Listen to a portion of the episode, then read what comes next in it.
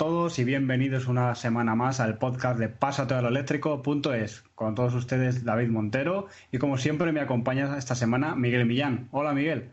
Muy buenas David, muy buenas a todos, bienvenidos una semana más al podcast de Pásatelo Eléctrico, segundo episodio de esta cuarta temporada, la verdad es que eh, la semana pasada tuvimos una acogida impresionante, así que muchísimas gracias a todos los que nos escuchasteis y muchísimas gracias también a todos los que compartisteis el episodio y comentasteis, pues bueno, eh, que de verdad se escuchaba mejor y nos disteis feedback sobre cómo mejorar eh, la calidad de este podcast, así que nada, Muchísimas gracias a todos eh, una vez más y bueno, David, ¿qué tal la semana?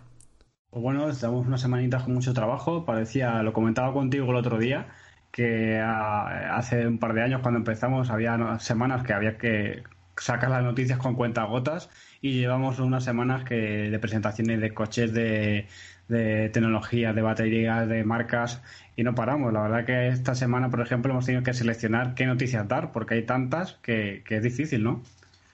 Pues sí, la verdad es que están siendo unas semanas bastante moviditas en cuanto al mundillo este de la movilidad sostenible y esta semana más concretamente han habido dos presentaciones eh, de lo más interesante que podíamos tener. Hemos tenido a, Volkswagen presentando ese ID4 que vamos a comentar en un ratito y hemos tenido también el Tesla Battery Day que también eh, se presentaron un montón de novedades.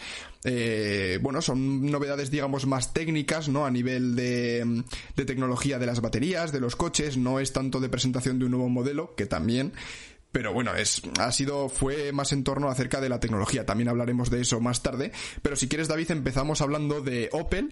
Y es que han presentado ya el precio del Mocha eléctrico, del Opel Mocha eléctrico. Y va a partir, David, ojo, 27.900 euros para la versión de entrada, obviamente. Pero la verdad es que es un precio súper interesante que quitando ayudas, por poco más de 20.000 euros lo podremos tener. Recordamos que tendrá una autonomía bastante interesante con esa batería de 50 kilovatios hora, una autonomía, como decíamos, de 320 kilómetros bajo el ciclo WLTP. No está nada mal para 27.000 euros.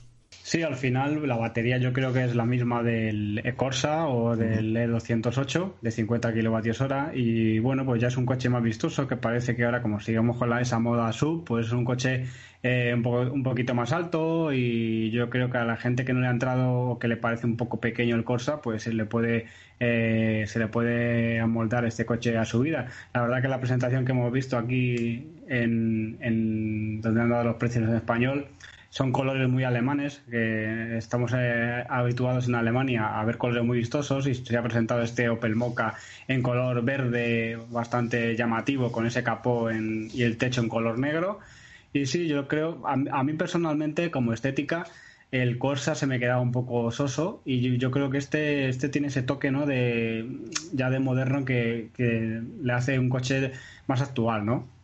Sí, la verdad es que el diseño exterior es bastante más rompedor quizá que el Corsa. Sí que es verdad que el Corsa igual han querido ser un poco más continuistas, intentar mantener bastante más la línea de diseño del Corsa, de los Corsas de gasolina, digamos, ¿no? Para atraer eh, más clientes, pero con este Mocha 100% eléctrico, la verdad es que es un diseño muchísimo más moderno, más rompedor, yo creo que bastante agresivo también. Está, la verdad, bastante bonito y sobre todo el precio yo creo que va a ser muy jugoso para un montón de gente. Y como veis ya hay un montón de alternativas. Luego vamos a comentar el ID4, hay un montón de variedad de coches que se han presentado ya y que podremos comprar en los próximos dos, tres años, incluso el año que viene.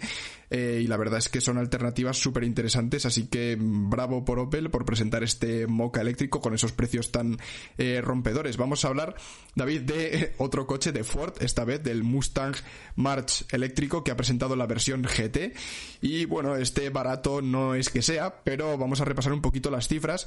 Y es que eh, este March eléctrico GT GT va a tener una autonomía de 500 kilómetros y una aceleración bastante eh, sustancial, eh, rondando un poco los 3 segundos. Sí que es cierto que los precios van a ser bastante más elevados, como comentábamos eh, hace en la anterior temporada, ¿no? De los precios de este Ford van a ser mucho más elevados, pero bueno, la verdad es que la tecnología está muy bien. La autonomía, bueno, la batería van a ser de unos 88 kilovatios hora para la mm, gama de entrada y eh, la versión extendida de long range, digamos, de este Ford March eléctrico va a ser de casi 100 kilovatios hora, que le aportará unos 40 kilómetros más de autonomía, 540. Pues al final un coche ya muy llamativo, la gente lo está esperando con mucha emoción porque es un coche que la, trasera, aunque este coche es más tipo sub, más alto, la trasera recuerda mucho al Mustang de combustión actual, pero con esos faros eh, que caen en líneas, pero más elevado. Y la verdad que es un coche bastante llamativo, con buena autonomía. Eh, en este caso estamos hablando del GT, pero si te vas a la versión normal, no está muy mal de precio.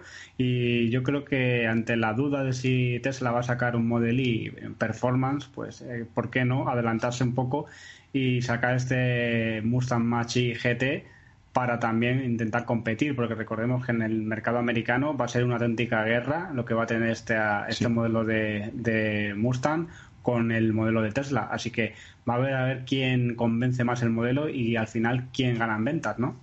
Sí, va a ser una guerra muy interesante de este tipo de sub eh, grande, bastante calidad, digamos, ¿no? Coches eh, de un precio medio alto, como ese el Model I o este Mustang. Pero bueno, habrá que ver. La verdad es que la tecnología mm, parece bastante interesante y también el precio mm, sí que es cierto que se va un poco de madre para el mercado europeo más español, digamos, ¿no? Pero bueno, es otra opción más y la verdad es que esto también ayudará a que Tesla se ponga un poco las pilas, a que los acabados interiores y un poco la calidad de construcción de ese Model I sea superior, porque competir contra este Mustang la verdad es que va a ser complicado, yo creo. Así es, primeras reservas en 2021. Habrá que estar atentos a que nos digan los precios para España, que es lo que nos interesa. Y, y, nada, pues a ver si en realidad este coche puede competir con ese Model I y que gane el mejor, ¿no? Pues sí, David, que gane el mejor. Vamos a hablar ahora de otro que ha ganado un contrato bastante interesante, de nada más y nada menos que de 6 millones y medio de euros, y es que eh, la empresa de transportes de Barcelona eh, ha comprado 8 vehículos 100% eh, eléctricos con pila de combustible de hidrógeno para, bueno, modernizar y mm, hacer su flota de transporte público mucho más sostenible. Así que bravo por Barcelona. Pues sí, la verdad que todas las autobuses estaban viendo como la empresa de Barcelona estaba montando, estaba preparando esos autobuses nuevos de GNC y algún eléctrico así no, no muy notorio, pero ha dado el salto ¿no? con esos autobuses de hidrógeno, que yo creo que es un, un nicho bastante bueno para el hidrógeno en transporte pesado, siempre lo hemos dicho, y así pues no tienes la la, lo, que no quieren algunos tienen el miedo, ¿no? Algún chofer de, autobús a quedarse sin batería, a no poder acabar la jornada, pues aquí pues, tenemos ese hidrógeno que te da bastante más autonomía y seguimos eh, teniendo emisiones limpias. el, hidrógeno va a ir a más, a, ese, a conseguir ese hidrógeno cada vez más verde con energía renovable y en teoría esto va a ser el camino a seguir, ¿no? El eléctrico junto con el hidrógeno eh, conviviendo para tener esa emisión cero.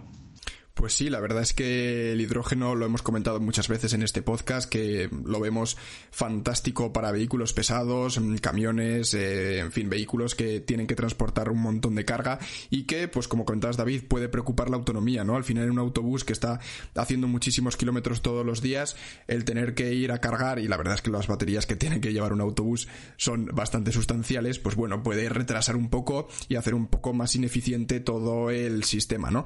Pero bueno, respecto los motores eléctricos, la verdad es que el año pasado tuve el placer de estar en una feria de movilidad sostenible aquí en Zaragoza y aquí hay dos o tres autobuses, creo ya 100% eléctricos, que no son muchos, pero bueno, Zaragoza es una ciudad más pequeñita que Barcelona y que Madrid.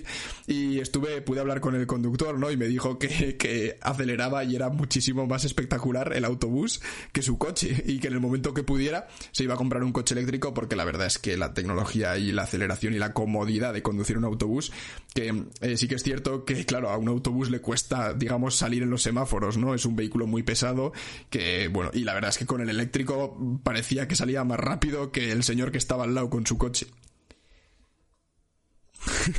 casi, casi. Pero la verdad es que estaba muy contento el señor y se agradece. Pero vamos, eh, Barcelona ha dicho que esperan que para 2030 eh, tener entre 150 y 200 autobuses eh, con pila de hidrógeno, así que bastante bien. Barcelona, al igual que Zaragoza, que también cuenta con una pequeña red de tranvía, así que mm. Barcelona poco a poco también llegando a esa emisión cero. Pues sí, esas han sido un poquito las noticias más rápidas que hemos tenido esta semana, que hemos seleccionado dentro de todo este mundillo. Y ahora, si quieres, David, pasamos a las dos gran presentaciones que hemos tenido esta semana. Y vamos a comenzar, si quieres, mismamente por Volkswagen. Vamos a hablar del nuevo ID4 y es el nuevo sub 100% eh, eléctrico de Volkswagen. Vamos a repasar un poquito las características. La verdad es que la aceleración es bastante suculenta también, de 0 a 100 en 8 segundos. Y la batería también es de lo que más me ha sorprendido eh, la versión base 52 kilovatios hora y la versión digamos long range o más tope de gama 77 kilovatios hora con una autonomía de 520 kilómetros. O sea que está muy muy bien.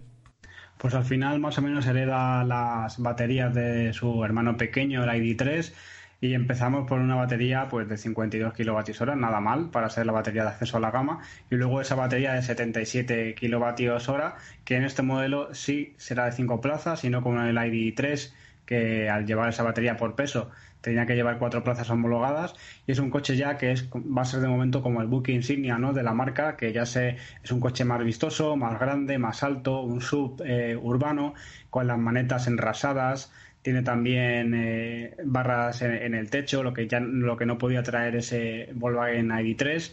Y bueno, pues eh, los elementos son los mismos. Tiene esas autorizaciones OTA eh, en remoto, tiene sistema IQ de, luces, tiene también la realidad aumentada en ese GA Display.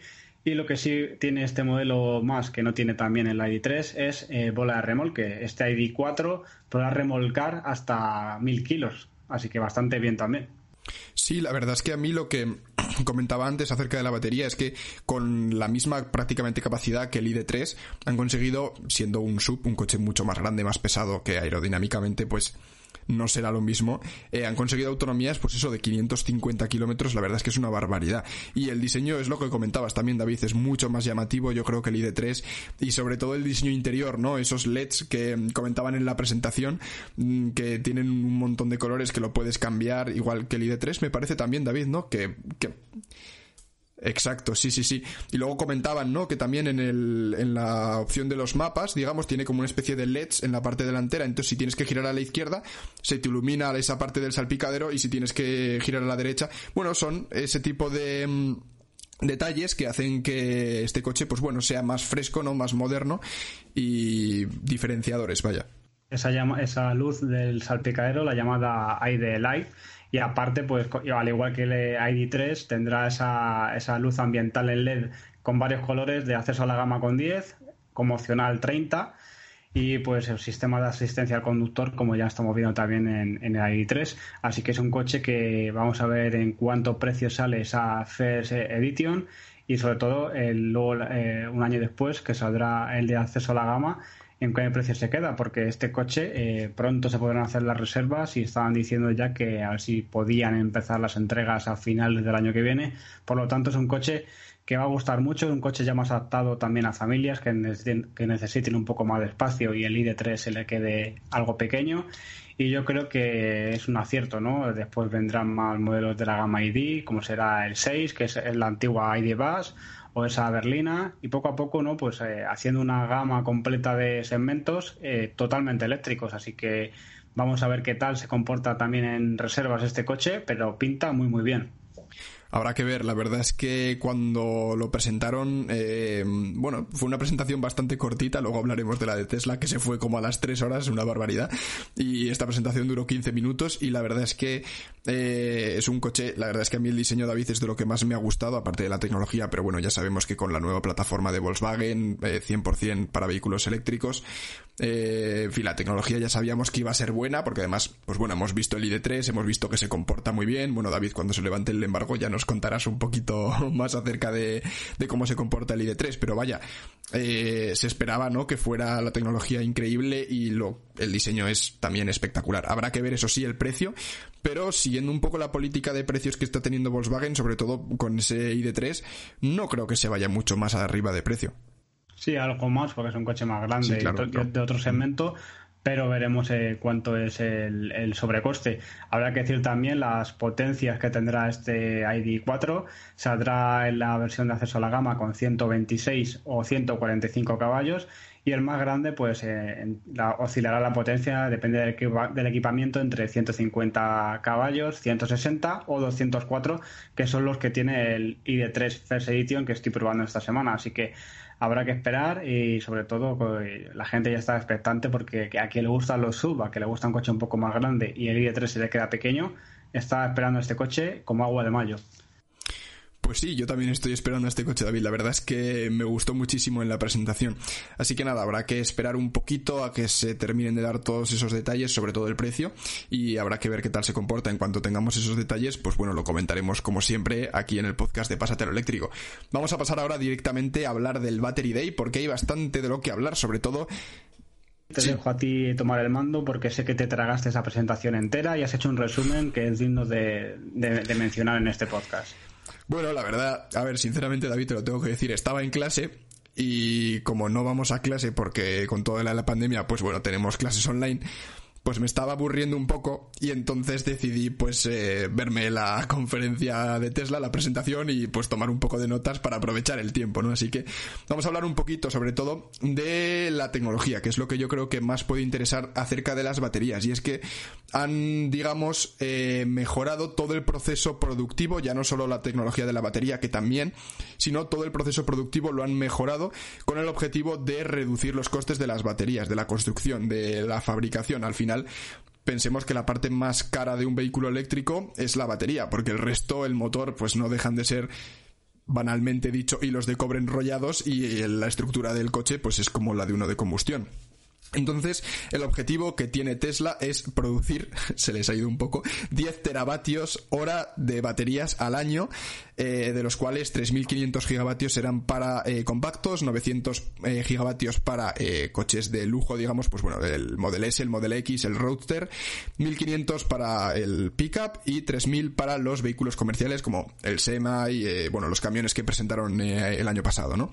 Y vamos a hablar un poquito sobre el diseño de las baterías, y es que lo que han hecho, aparte de mejorar un poco la parte interna del ánodo, el cátodo, el electrodo, que luego lo comentaremos un poquito por encima, tampoco si me meternos mucho en detalle porque se puede hacer un poco pesado hablar de tecnología, lo que han hecho básicamente es hacer más gordas las celdas. Las han hecho más grandes, han aumentado la capacidad de las celdas y esto ha conseguido eh, reducir en un 14% el precio de las baterías, solamente el hecho de almacenar, eh, o sea, de hacer más grandes las celdas, ¿no? Consiguen almacenar cinco veces más energía y, eh, con este único cambio de aumentar un poco el tamaño, eh, han conseguido aumentar también la autonomía en un 16%, simplemente aumentando un poco más el tamaño de las celdas. He visto que sacaban bastantes imágenes en la presentación y han puesto, como bien dices, han, han, ampliado el tamaño de celdas y se veía como era una batería antigua, que había celda, separación, celdas, separación y ahora como que han juntado más todos los grupos de celdas, ya no hay separación entre ellas y lo que ha conseguido también es la, la misma capacidad o, más capacidad en menos espacio, lo que también hace menos peso y sobre, todo puedes aprovechar mejor el, rendimiento del coche.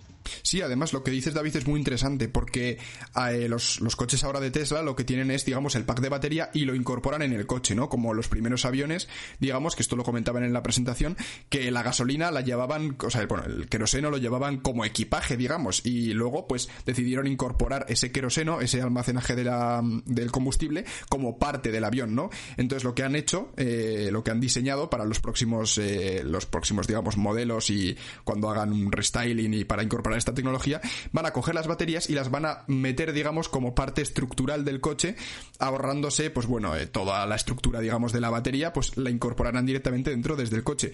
Pero lo más interesante, David, es que han mejorado el proceso de fabricación de la batería. Y es que ahora lo que se hace es, bueno, se coge el electrodo, se pone, se tiene que enrollar, es un poco mm, aburrido y es muy tedioso lo que han hecho, eh, que han dicho que todavía no está 100% desarrollado, que lo han hecho en pruebas y tienen que, digamos, eh, probar cómo de viable es a gran escala, pero eh, la verdad es que pinta bastante bien y es que van a hacer como un han desarrollado como un polvillo digamos que no sé qué empresa compraron hace hace pocos meses y lo han estado desarrollando conjuntamente entonces lo que van a hacer directamente es con ese polvillo que han desarrollado eh, lo van a prensar y sacar directamente las láminas de los electrodos y enrollarlas directamente. Así que la verdad es que es bastante interesante. Y con esto que van a hacer se van a ahorrar un montón de procesos productivos y van a reducir en un 75% la huella de carbono de la producción de los electrodos lo cual no está nada mal teniendo en cuenta la misión de Tesla, que es, eh, eh, bueno, emisiones cero eh, y mejorar, su, imagen de marca, digamos también. Y con esto han conseguido reducir el coste de la batería en un 18%, lo cual tampoco está nada mal y también han conseguido aumentar un poquito la autonomía, simplemente con este cambio, ¿no? El objetivo que tienen es 100 gigavatios hora con esta tecnología en 2022 y 3 teravatios hora en 2030 con esta tecnología, lo cual, bueno, recordamos que un teravatio hora, si no me equivoco, es eh, mil gigavatios, lo cual no está nada mal. Es bastante batería. Pero bueno, luego también han mejorado los materiales para el ánodo. Eh, ahora eh, lo que van a hacer va a ser directamente coger las rocas de silicio, las van a estabilizar y van a hacerlo directamente no en el material, entonces en, el, en, los, en los pedruscos, digamos, directamente. Entonces con esto van a conseguir bajar, pusieron unas imágenes en pantalla de lo que costaban los diferentes procesos productivos a día de hoy estaban en torno a 6, 10 dólares el kilovatio hora y ojo, lo han conseguido bajar, o eso dicen, a 1,2 dólares el kilovatio hora. Lo cual es, una, es un aumento de la batería del 20% de la autonomía, un 20% solamente con este cambio de, producción, digamos, y un 5% de reducción del coste, lo cual no está nada mal. Pues al final estamos eh, aumentando esa autonomía que tanto queremos ¿no? en un coche eléctrico y a la vez bajando ese precio de la batería que luego va a repercutir en el precio final del vehículo. Por lo tanto, esta bajada de coste, como creo que también ha dicho el, tío Elon Musk, eh, pero con un matiz que nos ha puesto Lars eh, de Tesla para todos en redes, que no ha prometido que va a hacer un coche de segmento eh, C, un coche para competir, por ejemplo, con el ID3, sino que podría hacerlo, que van a estudiarlo y puede llegar que haciendo todo esto que estás contando, Miguel, podrían llegar a hacerlo, pero no se ha dicho todavía que sea 100% cierto que lo vayan a hacer. Sí, la verdad es que no se han comprometido, pero el Tito Elon dijo que podrían en un futuro hacer un coche de 25 mil dólares, lo cual, pues bueno, la tecnología eh, creen que la tienen, habrá que ver si es viable escalar eso a producción masiva, pero bueno, habrá que ver.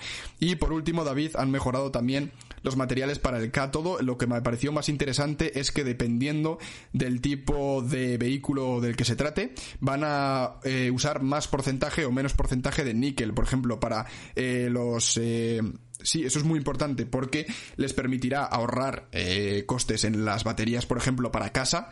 Eh, los, los, Tesla Wall y otro este tipo de baterías que utilizan no van a tener níquel eh, si no me equivoco van a ser eh, se utilizará hierro porque es muy barato y también las propiedades que tiene son bastante buenas obviamente no es lo mismo que el níquel o el cobalto pero bueno está ahí y luego para los coches digamos el Model 3, el Model Y, en fin, todos los coches, eh, digamos, de rango medio, de 500 kilómetros de autonomía, usarán una aleación, ¿no? Y tendrán un porcentaje de níquel.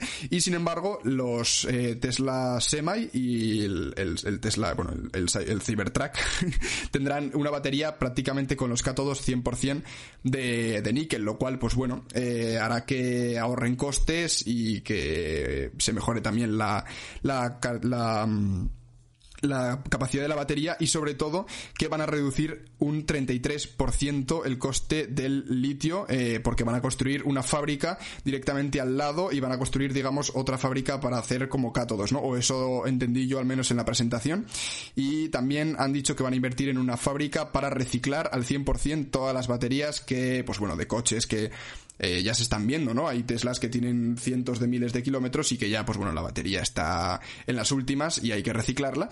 Pues bueno, ahí está. Y este proceso de cambio de reducción de los cátodos, ¿no? Con esta variación de los porcentajes de níquel, va a reducir el coste de la batería en un 12%. Pues lo que hemos dicho, al final repercute el precio del vehículo y muy bien eso de de poner esa fábrica de, litio o, para, o la extracción del litio al lado de donde se extrae, porque así también, aparte de ahorrar costes, ahorramos también emisiones de transporte. Por lo tanto, también es muy importante hacer esto que, va a hacer Tesla con, con esta eh, recuperación de litio y con la recuperación de baterías igual. Al final son baterías que después del coche van también pueden valer para su, su almacenaje fotovoltaica y cuando ya no vale de nada y hay que recuperar material, que se encargue la marca misma de hacerlo, cuando sabemos que hay gente que hay empresas que se dedican a, hacer esta especie de reciclaje, pero todavía es muy costoso, no hay tanta batería de litio para reciclar, pues que ellos mismos se, hagan responsables de, su, de la batería de su coche es también muy importante y al final restas emisiones eh, con estos pequeños gestos. Pues sí, y eso fue un poquito todo lo que comentaron. Luego sí que es cierto que comentaron un poco más tecnicismos de procesos de, producción, pero bueno, no vamos a entrar en detalle porque es un poco aburrido, demasiado técnico. Pero bueno, si os queréis informar más, tenéis la presentación, os la dejaremos también por la descripción si queréis y le podéis echar un vistazo. Es un poco larga, pero bueno, es bastante interesante, la verdad, se aprenden bastantes cosas. Y también presentaron, al final de, las tres horas que estuvieron ahí de, de charleta, presentaron el Model S Plate ¿no? Que es como una versión superior al P100 de Ludicruz. Bueno, en fin, es una versión superior que se les fue un poco la cabeza y lo que han hecho es incorporar, digamos, un poco la tecnología que mm, hablaban del Roadster en el Model S. Y entonces va a tener una autonomía de, ojo, 840 kilómetros una potencia de 1100 caballos, de 0 a 100 en 2,1 segundos y velocidad máxima de 320 kilómetros hora.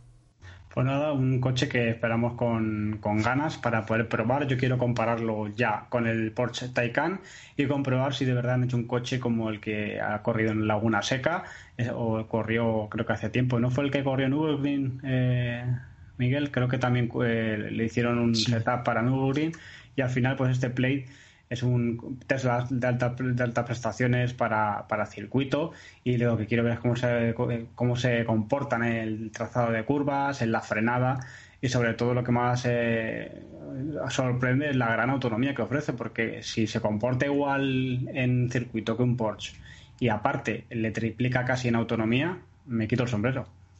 Triplica en autonomía y Ojo, el precio al cambio serían unos 120.000 euros y hay que tener en cuenta que el Taycan, el Turbo S, parte de 190.000 euros. O sea, también es más barato el Tesla y si triplican autonomía, las prestaciones, eh, digamos, de aceleración son parecidas. Bueno, el dobla, más del doble de autonomía, digamos, si, mm. si lo cumpliera. Y lo que sí, ese Porsche Taycan Turbo S que probé, si le configuras ya como este plate para circuito, con frenos carbocerámicos, etcétera, se te va a 245.000 euros. Pues ya se va el precio, se va un poquito más arriba, pero bueno, habrá que ver. Eh, van a tardar todavía, me parece que dijeron 2021, si no me equivoco, finales de 2021. Pero bueno, yo creo que igual que el Roadster, ¿no? Que dijeron que estaría en 2020 y bueno, ahora de repente no, 2021, 2022, o sea, se atrasará. Saúl hizo obra en el garaje para que le entraran los dos Roadsters, ahora está esperando, la verdad que es un... sí, es un poco liada. bueno, noticia flash también que he recibido esta tarde. Eh, Mate Rimac, el propietario de la marca de coches eléctricos superdeportivos, ha comprado a Volkswagen Bugatti. ¿Qué te parece? Muy interesante, la verdad, porque habrá que ver qué hacen con toda la tecnología que tiene Bugatti. Yo creo que intentarán hacer, bueno, incorporarla de alguna manera y la aprovecharán. La verdad es que está bastante bien. Pues nada, esa noticia que hemos tenido de última hora. Y yo creo que ya habéis visto que extensa viene la semana en cuanto a noticias, así que es hora de relajarnos un poco, escuchar a Nina Simone y ir con la entrevista de la semana, que hoy tenemos a Pedro García y Marcos Rupérez, nuestro amigo, que nos va a contar cómo fue todo el proyecto este de recorrer mil kilómetros en bici solar por, por Huesca. Así que que nos cuenten y qué conclusiones han sacado. Os dejamos con la entrevista de la semana.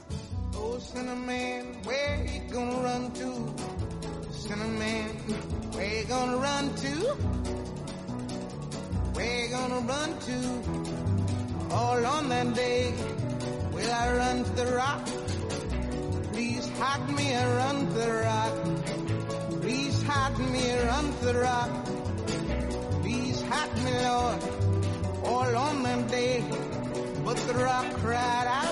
Hoy en la entrevista de Pásateo Eléctrico volvemos a contar con Marco Rupérez y se nos une también Pedro García, protagonistas de Berrutal, esa aventura que les ha llevado en el mes de agosto a recorrer mil kilómetros en una bici solar, que no eléctrica, por los pueblos eh, deshabitados de, Huesca. Hola Marcos, hola Pedro. Hola, ¿qué tal? Pues eléctrica es, lo que pasa es que no tiene motor eléctrico. Eso es. Ya vimos, eh, pudimos, eh, estuviste aquí eh, la temporada pasada contándonos cómo iba a ser, cómo iba a ser la bici y sobre todo al final cómo fue la experiencia, qué día empezó y sobre todo queremos oír muchas anécdotas y qué habéis sacado en claro del viaje, pero ¿cómo empezó esa aventura? Pues todo empezó un 19 ¿no? de, de, julio, que decidimos salir antes porque teníamos ya unas ganas de salir brutales, ¿no, Marcos? ¿Cómo fue? Eh, sí, la verdad es que decidimos salir un poco antes, pues no sé muy bien por qué, pero decidimos salir un día antes porque al final teníamos que llegar a la provincia de Huesca, empezamos en provincia de Zaragoza y decidimos empezar a avanzar porque la, primera parte de la ruta pues no era muy relevante porque era provincia de Zaragoza y, el proyecto va sobre Huesca. Entonces salimos, salimos el 19 y estuvimos, ¿cuántos días al final, Pedro? 32. 33 tres días, contando que el 19 llegamos por la noche al sitio donde empezamos, 33 días y más de mil kilómetros. Al final, mal, he visto esa cuenta que, todo el mundo puede seguir, a ver Rutal en Instagram, y sobre todo las rutas eh, las hacíais de noche, ¿no? Para soportar ese, calor. Eso es. A ver, es que al final eh, empezamos un poquito el primer, día, nos venimos arriba, claro, las bicis hay que tener en cuenta que una bici eh, con 50 kilos de peso en alforjas no es una bici, eso es como una especie de camión con pedales. Entonces, eh, es un sufrimiento. Lo de disfrutar yendo en la bici ya nos vale. En subidas, el que tenía que disfrutar con 50 kilos te miente. Es una especie de potro tortura, una especie de potro tortura infernal. Y encima, fuimos en julio y agosto, y claro, hacía un calor. Entonces, el primer día, pues hicimos el primo, intentamos ir por pista a medio de día y acabamos reventados y dijimos, bueno, así no vamos a acabar una ruta de mil kilómetros. Y a partir de ese día dijimos, bueno, vamos a empezar a ir por carretera, primera parte, porque si no, no podemos ir, porque al final, si ya la bici pesa un huevo y le pones ya más impedimentos, pues por carretera, secundarias, pequeñas. Y luego hace muchísimo calor, vamos a intentar viajar de noche, porque de noche, aunque se te alargue la ruta, que con estas bicis se te alargaba mucho por el peso, eh, no pasa nada, porque vas de cara a la noche. Entonces había los que llegamos hasta Igual lo más tarde que llegamos, tres y pico de la mañana, Pedro. Tres y pico de la mañana, Arguís, me acuerdo perfectamente. Tres y pico de la mañana llegamos a Arguís. Pues que, pues que, es que ese día fueron ahí 700 de desnivel. La última, las últimas, yo que soy el abuelo, porque recordemos aquí que Pedro tiene 21 años y yo 35 para 36. Eh, al final, claro, fueron horas y horas cuesta arriba, cuesta arriba, y al final no podía más porque las piernas petan. Y, y los última, la última hora eran 15 minutos de bici, parar, 10 de estirar yo, 15 minutos de bici, volver a estirar y así, tres, cuatro tramos hasta que llegamos arriba. Correcto. Yo me acuerdo que mucha gente nos decía, ¿pero cuántos kilómetros hay al día? Decía, a ver, la media de kilómetros sale a 40 diarios, que eso para un ciclista es como muy poco. Pero le decía, tío, es que nos daba igual hacer 40 que 80, que 10. Lo importante era el desnivel, tío, y no me, no, es que más de 300 de desnivel es sufrir. Y muy bastante, sufrir es durete. A ver, luego hay gente por ahí que hemos visto que hace rutas en bici y hace burradas. Pero es gente que se pega un año. Y entiendo que, pues, a base de que te den por el culo te acostumbras, para que me entiendas, ¿no? O sea, eh, se tienen que poner muy en forma, muy, muy en forma. Y en nuestro caso, pues en un mes no da tiempo a pillar esa forma física y aunque habíamos entrenado previamente, claro, no habíamos entrenado a subir cuestas con 50 kilos, habíamos entrenado ir en bici en Zaragoza, en llano, 50 kilómetros, 60. Eh, y es que es otra cosa, no tiene nada que ver. Pues la gente se acaba acostumbrando y hace mil kilómetros, hace mil metros de desnivel al día, 100 kilómetros, una bici con peso. Pero después de meses de estar pedaleando todos los días mucho, y luego nosotros tampoco llegamos a acostumbrarnos porque nosotros, claro, digamos, pedaleando, entrevistando. La gente, digamos, que va solo a pedalear, pam, pam, pam. Entonces, al final, a base de machacarse, se ponen fuertes. Nosotros era eh, tres horas de paliza al día y luego el, día, el resto del día parados entrevistando. Eso es. al final, la, placa solar eh, eh, ha, cumplido el objetivo que llevaba. ¿Os ha servido bien? ¿Habéis tenido algún problema? La mía se rompió. La de Pedro se partió. Pero bueno, se partió porque la, la tratábamos mal. Al final son muchos días y al final se trata. Y la placa solar, pues mira, originariamente el proyecto iba a ser eh, un proyecto mucho más amateur, en el que íbamos a ir Pedro y yo, grabando con el móvil. Entonces la placa solar cumplía la función de cargar el móvil, básicamente. Un móvil de cada uno. ¿Qué pasó? Que realmente luego, eh, pues como Pedro puede enseñaros en su camiseta, conseguimos dos sponsors. Pedro, enseñar estos sponsors, por favor, a la cámara. Todos esos sponsors son gente que nos ha aportado dinero para comprar equipos. Eh, básicamente toda esa gente ha aportado dinero para comprar equipos de grabación. Pues llevamos un dron muy bueno de 1000 euros, llevamos cámaras 360, llevamos cámaras GoPro buenas, llevamos micrófonos, eh, llevamos un disco duro portátil, bla, bla, bla. ¿Qué pasa? Que todo eso consume electricidad. Entonces, eh, la placa solar, que originariamente la montamos y la planificamos como una cosa, las últimas dos semanas del proyecto, cuando la bici estaba ya montada, eh, pues empezamos a sumar muchas cosas que gastan energía. Entonces, la placa solar nos ha servido como, como backup cuando no teníamos nada más, pero realmente eh, usar todo el equipo que llevábamos con esa placa solar era inviable. Entonces, si un día no encontrábamos enchufe y solo íbamos con la placa solar, eh, pues simplemente no podíamos grabar dron, por ejemplo, ¿vale? Porque no se podía. Entonces solo podíamos pues, cargar una GoPro y grabar unos planos con GoPro ese día. Entonces hemos intentado eh, ir por ahí, como se dice, racaneando enchufes donde hemos podido, porque si no, no podíamos sacar el potencial al equipo de grabación que llevábamos. Pero bueno, la placa solar primero cumple una función simbólica de vamos con energía solar y luego cumple otra función que es, bueno, pues eso, eh, cuando no tenemos nada más, porque recordemos que nosotros hemos dormido por el campo y no en casas en general, pues cuando no podíamos racanear un enchufe, la placa solar nos salvaba la, la papeleta y podíamos cargar una GoPro por lo menos para poder hacer planos ese día y entrevistas. Bueno, al final buscando como un coche eléctrico en la España vaciada también enchufes donde no los hay para poder cargar y seguir circulando. Eh, de hecho, compartíamos sitios con las bicis eléctricas que también iban por ahí racaneando enchufes por los bares. ya que habéis hablado de, también del dron, eh, contarme anécdotas del viaje, porque sé que el dron se, también se quedó en un árbol, en un árbol colgado, ¿no? También se tuvo accidentes. Que lo cuente Pedro, que esto es culpa de Pedro. Corre, corre. Pues eh, se nos ha roto tres veces en toda la ruta. Entonces, la primera vez eh, fue un despiste ah, de Marcos. esa fue culpa mía, esa fue culpa mía. Eh, que pilló una hoja y ya nada, eh, estaba ni a tres metros del suelo, me atrevería a decir. Y al Pero caer, el pues... como no ves, cuando no lo estás viendo, pues hay ciertas cosas, lo llevaba yo en ese momento, hay como una, pues eso, como hay una zarza, ¿no? ¿Tú lo viste? Porque yo estaba sí, una zarza. de lejos grabando a Pedro, entonces yo no vi la zarza y Pedro vio cómo me estampé. Bueno, el caso, eh, eso, que se cayó y se partió una pata, pero se podía seguir metiendo y funcionaba. Eh, y luego... O sea, la pata hacía así, clac, clac, y en teoría no se suelta, pero ahora ya se soltaba, pero luego la podías meter así, clic, y seguía volando. O sea, es así como medio mal, pero volaba. bueno, no se notaba realmente. No. Luego ya casi del...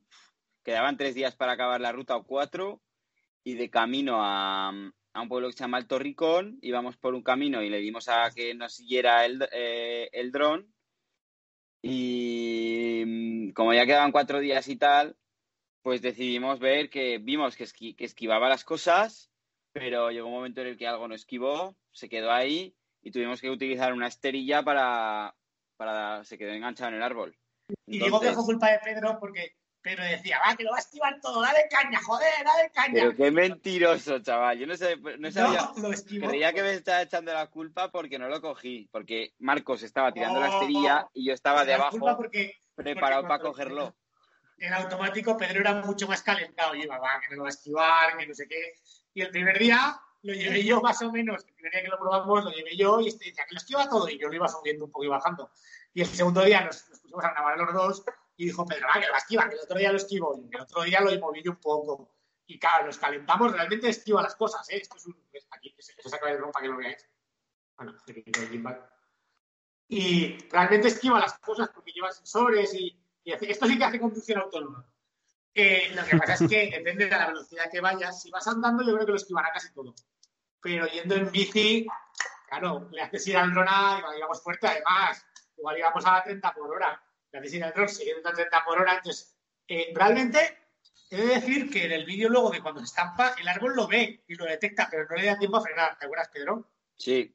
Se ve que hace así con el árbol, hace ¡guau! frena y se queda parado, volando, pegadísimo al árbol. O sea, pegadísimo es las hojas aquí. Y de repente se ve que el tío rectifica un poco y ¡pum! y se engancha con una hoja. Pero se queda como Eh. volando dentro del árbol. El propio viento de la, el propio viento de las hélices hicieron que una rama rebotara y le es. diera con una hoja. Y entonces se metió, se quedó ahí colgado en el árbol y lo bajamos con la esterilla y se reventó el gimbal. Bueno, el gimbal, para los que no lo sepan, es esta movida que se mueve aquí, que es lo que equilibra la cámara. Y si te fijas, está un poco reventado. No sé ve por ahí, está como pegado. Le faltan piezas y tal. Y es que lo pegamos con superglue. Para poder seguir grabando, eso fue donde era el Torricón, eso fue ya bastante adelante. Realmente se pegó una hostia eh, la primera semana, fue así, no, la segunda semana, más o menos a mitad de la segunda semana, voló, se, le, partió, se le partió la pata en un modo puro y conseguimos seguir volando con la pata rota casi todo el resto de la ruta y ya casi la, eso sería casi la penúltima semana o la última ya, eh, pues se estampó contra eso y claro, luego le pegamos el gimbal, que claro, el gimbal es una cosa que la gente es como super tecnología, lleva mil cablecitos, claro, entonces pegándola con superglue es un poco hicho, pero sigue funcionando con el superglue, o sea, y, y creo que va a funcionar mil horas más con el superglue. Luego cuando llega, y luego ya la última, ¿cuál fue? Ah, la última fue que ya por fin, eh, el- casi el penúltimo día fue eso, ¿no, Pedro? Sí, en Loporzano, eh, el dron este hace cosas muy guapas como con reconocimiento, es que hace como un Tesla, para que me entiendas, o sea, tiene reconocimiento visual, entonces tú le coges, por ejemplo, una iglesia, lo pones a verlo a un kilómetro y le dices, dale vueltas a esta iglesia, y el tío, plap, con inteligencia artificial, coge la iglesia y le empieza a dar vueltas, a toda hostia, 70 por hora, con un vídeo súper estabilizado. Pero mientras estábamos dando vueltas sin más, lo estaba llevando yo, de repente se cayó al suelo. Y es que se le soltó la pata. La pata que llevaba rompida en desde el principio se soltó en el aire a toda hostia y se metió un fostión bastante guapo. sí. Que ahora, ahora, como veis, está bien porque he pedido piezas yo y lo he arreglado. Lo he abierto por dentro, lo he soldado, sí, me lo he jugado un poco. Bueno, yo con dron sí que tengo también una anécdota probando por el campo un Mitsubishi Outlander, estos enchufables. Pusimos también el modo seguimiento y ¿qué pasó? Se rompió, de, supongo que de otros choques anteriores, el soporte de la batería. La batería se cayó en pleno vuelo y el dron hizo un picado. ¿Qué Joder. dron era? Porque a este no se le puede caer la batería, porque mira, va por encima. Creo que era un Unique. No, no sé. Esto es un, un DJI de estos. Pero vamos, que igual, madre, se ¿no? rompió también el gimbal y apagar una un cámara nueva. Esto ha un resultado cojonudo, pero es verdad que vale mil y pico pavos, o sea, ya le puede dar. Pero la calidad de grabación y todo ha sido muy buena y de verdad es que el dron, o sea, porque le hemos dado hostias, Pedro, pero ha, ha funcionado que te cagas. Sí, nos ha hecho, nos ha hecho un papelazo bastante, Vuela bastante súper bien, o sea, eh, la cosa es que, claro, pues la tecnología tiene sus límites, ¿sabes? Nada La es verdad mágico. que La elemento la imprescindible en vuestra ruta porque he visto que cada pueblo que ibais, ¿no? Hacíais esa panorámica del dron alejándose, enfocando al pueblo y sin ello, pues eh, hubiera sido un viaje menos eh, espectacular para luego verlo, ¿no? Como porque Claro, claro. yo creo que esto, yo creo que esto no saben los oyentes o, o lo sé yo y no lo sabe mucha gente. ¿Qué vais a hacer con todo con todo ese material grabado en vuestra ruta? Bueno, eh, el objetivo final de esta ruta no era ir en bici, sino era, digamos, mostrar el sector tecnológico en el mundo rural, básicamente. ¿no? Entonces, lo que hemos hecho es entrevistar a un montón de emprendedores rurales, a algunos alcaldes y personajes, eh, eh, digamos, políticos o públicos, personajes públicos, y, luego también a, personas eh, relevantes del sector tecnológico en Aragón como la directora del, Instituto Tecnológico de Aragón, Esther Borao, se vino una etapa entera con nosotros en bici y durmió con nosotros. Luis Correa, director de un parque tecnológico que se llama Hualca, aquí en Huesca. Bueno, pues estas personas vinieron con nosotros ciertos tramos de la ruta y los entrevistamos. El objetivo final va a ser hacer un documental. Un documental para el que, de hecho, ahora estamos buscando financiación y apoyos para desarrollarlo a nivel profesional financiación porque queremos que sea profesional y por tanto queremos contratar a gente profesional, no hacerlo nosotros, que no somos profesionales de esto, y hacer un documental en el que, en el que contemos un poco, eh, ¿cómo decirlo, Pedro? Una- nuestra visión sobre un nuevo desarrollo eh, del mundo rural que estamos planteando y, trazar esta historia a través de las entrevistas que hemos hecho. A ver, al final lo que hemos hecho nosotros es un análisis de la realidad, de la situación, eh, de un poco de la despoblación, porque existe despoblación. Nosotros hemos hecho un análisis que al final es nuestra opinión eh, y creemos que una manera de, darle una solución, eh, lógicamente no lo soluciona en el momento, sino empezar una solución es a través de la tecnología, ¿no? la, tecnología como sector transversal, ¿no? Entonces, em, por eso hemos entrevistado a gente que se dedica, el 80% de nuestras entrevistas son a personas que ya utilizan la tecnología en su día a día para, su actividad económica, y, pero es poca, es muy poca la gente que vive en el mundo rural que, se dedica a eso. Entonces, pues queremos apostar por eso. El documental pues va a contar un poco eh, cómo hemos identificado el problema eh, cómo le hemos dado vueltas y qué solución le queremos dar. Es un poco. Así es, porque yo creo, Pedro, que eh, os vale bien como estudio de mercado, porque sé que eh, la idea también con este, este problema que tenemos esta, este año de la pandemia era, eh, ya que poder vivir, digamos, en un medio rural, no tener a la gente viviendo siempre en ciudades y poder trabajar sin desplazarse desde ese medio rural. Y creo que ya has hecho algún proyecto antes de, este, de esta ruta parecido, ¿no, Pedro? Eh, yo, personalmente. me sonaba que Marcos eh, me había dicho que había o, que estabas intentando hacer un proyecto en un pueblo ah. rural. Bueno, a ver, el, tema es el siguiente. Pedro, vamos a empezar como lo hacemos siempre. Pedro va a contar la idea que tenía y cómo me la contó a mí básicamente en septiembre de 2019 me junté con, gente, vamos a decir, amigos, aunque no es mi relación principal con ellos, no es, la amistad, sino que todos hemos trabajado en diferentes proyectos eh, y básicamente somos pues cinco o seis personas, tenemos nuestro propio autoempleo y todas tenemos en común que queremos vivir en el mundo rural, pero desarrollar nuestro empleo, no queremos ir ahí y llevar un bar o no queremos ir ahí y, hacer algo de ahí, sino pues tenemos un empleo, solo necesitamos un ordenador e internet, em, vamos a intentarlo hacer allí. ¿Qué pasa? Hay nos encontramos varias barreras. La primera es alquiler. No existen alquileres, hay muy pocos alquileres en general. Yo te hablo siempre en general, ¿eh? nunca voy a... Por generalizando, pues hay pocos alquileres en el mundo rural. Luego otra barrera es que em, eh, para un emprendedor del mundo tecnológico necesita un poco de, networking o, no sé cómo lo digo yo, es gente que hable su mismo lenguaje.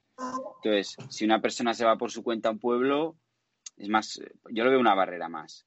Entonces, pues por eso queríamos ir todos juntos para, para conseguir un alquiler bastante asumible o no sabíamos muy bien cómo llevarlo a cabo, pues nos planteamos unas mobile home, pero bueno, se quedó así la cosa la cosa se quedó en que teníamos que ahorrar y que nuestro autoempleo fuera un poco fijo, porque pues eh, alguna startup eh, que llevaba alguno, eh, sí, daba dinero, pero no sé, había que moldearlo un poco, bueno, asentarse un poco, ¿no?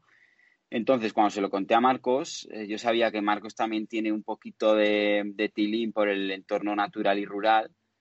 Y, joder, al final nosotros, no os voy a mentir, tenemos entre 21 y 25 años eh, depende del que hagamos está fuera de nuestras capacidades, por, por, experiencia pura y dura, ¿eh? no por capacidad, sino por experiencia. Nos hace falta experiencia y, confianza. Entonces, pues se lo conté a Marcos un poco de cara a ver qué oportunidades le veía a esto y fue cuando decidimos irnos en bici para, para idear, eh, porque Marcos vio una oportunidad en esto, ¿no? Cinco personas que tienen autoempleo, que quieren irse al mundo rural. Aquí se puede hacer algo más que irse a un campo con unas mobile homes y currar, que eso se puede hacer algo de ruido y tal. Pero Marcos le veía más, más futuro, más, más grandeza. Sí, Marcos. Entonces el tema es el siguiente. Pedro me vino a mí con esa idea y yo le dije, es cojonuda, que está guay, pues que decir cinco chavales al final, de 21 a 25 años, a vivir a un, pueblo. A mí no me importaría vivir en un pueblo, pero no estoy en una situación personal, tengo 35 años, tengo una casa aquí pagada para que me entiendas en Zaragoza y mi vida medio hecha en Zaragoza, eh, no me cuadraba para mí personalmente irme a vivir a una mobile home a un pueblo del Pirineo. Era como, bueno, está muy bien irte al Pirineo, pero yo sí me apunto a esto personalmente o si os apoyo, digamos, será porque esto hacemos un proyecto de más impacto y más profesionalizado, ¿no? Entonces, yo desde un origen le dije, mira, Pedro, vamos a hacer una cosa. Como estáis un poco perdidos, que tenéis esta idea, pero no sabéis cómo caminar, vamos a irnos un bici, vamos a irnos este verano, ¿qué tenemos que hacer? Hay una pandemia, eh, la cosa está un poco rara, no podemos viajar, entonces, pues, tanto Pedro como yo somos gente muy internacional, bueno, tú ya me conoces, que me pasó la mitad de mi vida entre el medio mundo, y Pedro, bueno, Pedro es un tío que ha vivido en Alemania siete años, su infancia, juventud la ha hecho en Alemania, para que entiendas. Eh, entonces, no podíamos salir de España y fue como, mira, pues aprovechar esta oportunidad, queremos ir al mundo rural y nuestras vacaciones no van a poder ser fuera de España, podemos hacer una ruta en bici en la que vamos a empezar a ver un poquito cuál es la realidad de los pueblos, a poder contar un poco tu idea, a ver qué, pasa, a, de paso crear un poco de impacto en los pueblos y mostrar al, al mundo que los pueblos no son lo que la gente se imagina, Entonces empezamos con la idea en bici, para mi colega, estábamos unos 10 días, yo no estaba muy implicado en el proyecto, yo quería hacer la ruta en bici, ayudar a Pedro y poco más, ¿no? Pero bueno, eh, la cosa, empezamos eh, a darle un poco de vueltas y dijimos, hostia, ¿por qué no? Venga, ¿por qué no le damos un poco más impacto ya a esto de la ruta y empezamos a trabajar desde la perspectiva que yo le decía a Pedro, más profesionalizada, ¿no? Eh, y entonces empezamos a buscar sponsors y al final la ruta de presupuesto cero pasó a presupuesto 6.000 o 7.000 euros por sponsors, de 10 días pasó a 32 y todas las comarcas de Aragón, de 300 kilómetros pasó a 1.000 y entonces el proyecto tomó otra relevancia, ¿no? Entonces ya, pues, ahí es donde pasó lo de la placa solar, ¿no? Un poco, pues, el hecho de que ya pues, nos compramos un dron de 1.000 euros, nos compramos 2.000 euros en cámaras o 3.000, equipamos las bicis con otros 2.000 euros en, en equipos para poder ir 30 días, tuvimos sponsors que nos pusieron de sacos de dormir, ropa, es decir, pues a ser un proyecto más profesional.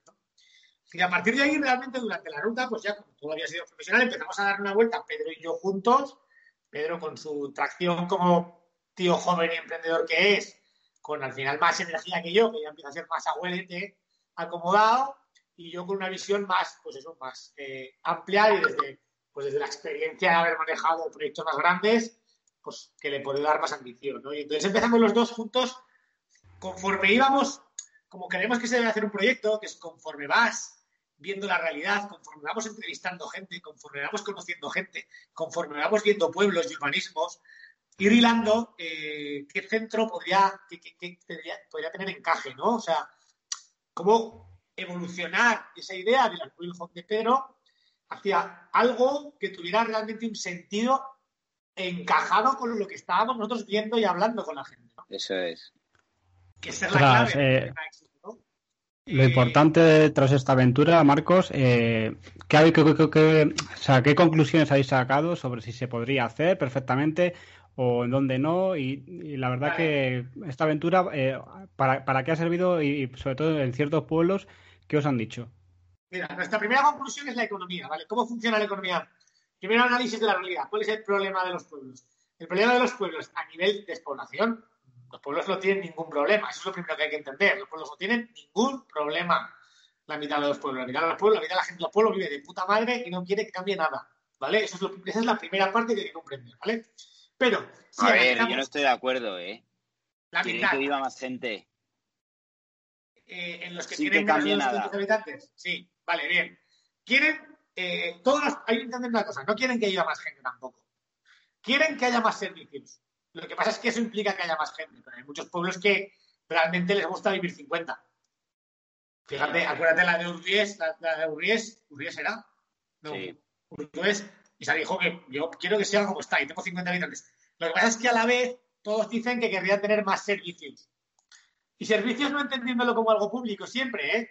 sino como tener panadería, como tener servicios privados. Claro, nosotros les hacíamos ver que si querían tener panadería con 40 habitantes no se puede. Entonces, que una cosa iba a la otra, que tenían que elegir si querían seguir siendo 50 o pasar a ser 300 para poder tener una panadería. Y la mayor parte de los pueblos, sí que es verdad, que es lo que dice Pedro, están dispuestos a crecer algo por, a cambio de esos servicios. Eso es lo que. bueno, la, la conclusión, los tres sectores. Vale, entonces la conclusión, ¿cuál es? En los pueblos solo hay, a nivel económico, asumiendo que hay ese problema de que no crecen, de que se despoblan, eh, hay tres sectores solo. En los pueblos solo hay, en todos los pueblos de España, en Alemania y Igual no es igual, creemos que solo hay agricultura, ganadería o turismo. Esos tres sectores y ninguno más, en diferentes porcentajes. en industria y en algunos, nosotros hablamos de los que sufren despoblación. Industria hay en ninguno que esté lejos de una población grande. Tiene en uno de cada 100, pero sí, bien, es mínimo. vale, bien. Eh, hay alguno con industria, pero en general los que tienen industria son porque son ciudades dormitorio de una población más grande de al lado, ¿vale? Eh, entonces, agricultura, ganadería y turismo. Esos tres sectores tienen. Esos tres sectores eh, en diferentes porcentajes. Pues un pueblo muy turístico tiene el 90% de turismo y otro ganadería. Un pueblo de monegros, que, es, que no hay nada de turismo, pues es 90% agricultura y ganadería y 10% turismo, por tres casas rurales, ¿vale? Pero esos tres. ¿Cuál es el problema? Que agricultura y ganadería son sectores A, subsidiados, es decir, eso quiere decir que muy rentables no son. B, limitados, porque antiguamente un pueblo que tiene, yo qué sé, mil hectáreas, de esas mil hectáreas vivían, me lo invento, mil personas, porque con una hectárea vivía una persona. Actualmente la dinámica es otra. Para poder vivir con el nivel de vida que hay ahora, etcétera, etcétera, eh, un solo agricultor tiene que llevar 300 hectáreas. Con lo cual, lo que antes daba para mil personas, ahora da para 30. ¿Vale? Entonces, ¿qué pasa? Que se despoblan, punto. Y eso además no se puede potenciar, porque la tierra es la que hay. Y la tendencia es a que cada vez un agricultor coja más tierras para hacerlas más rentables. Esa por un lado.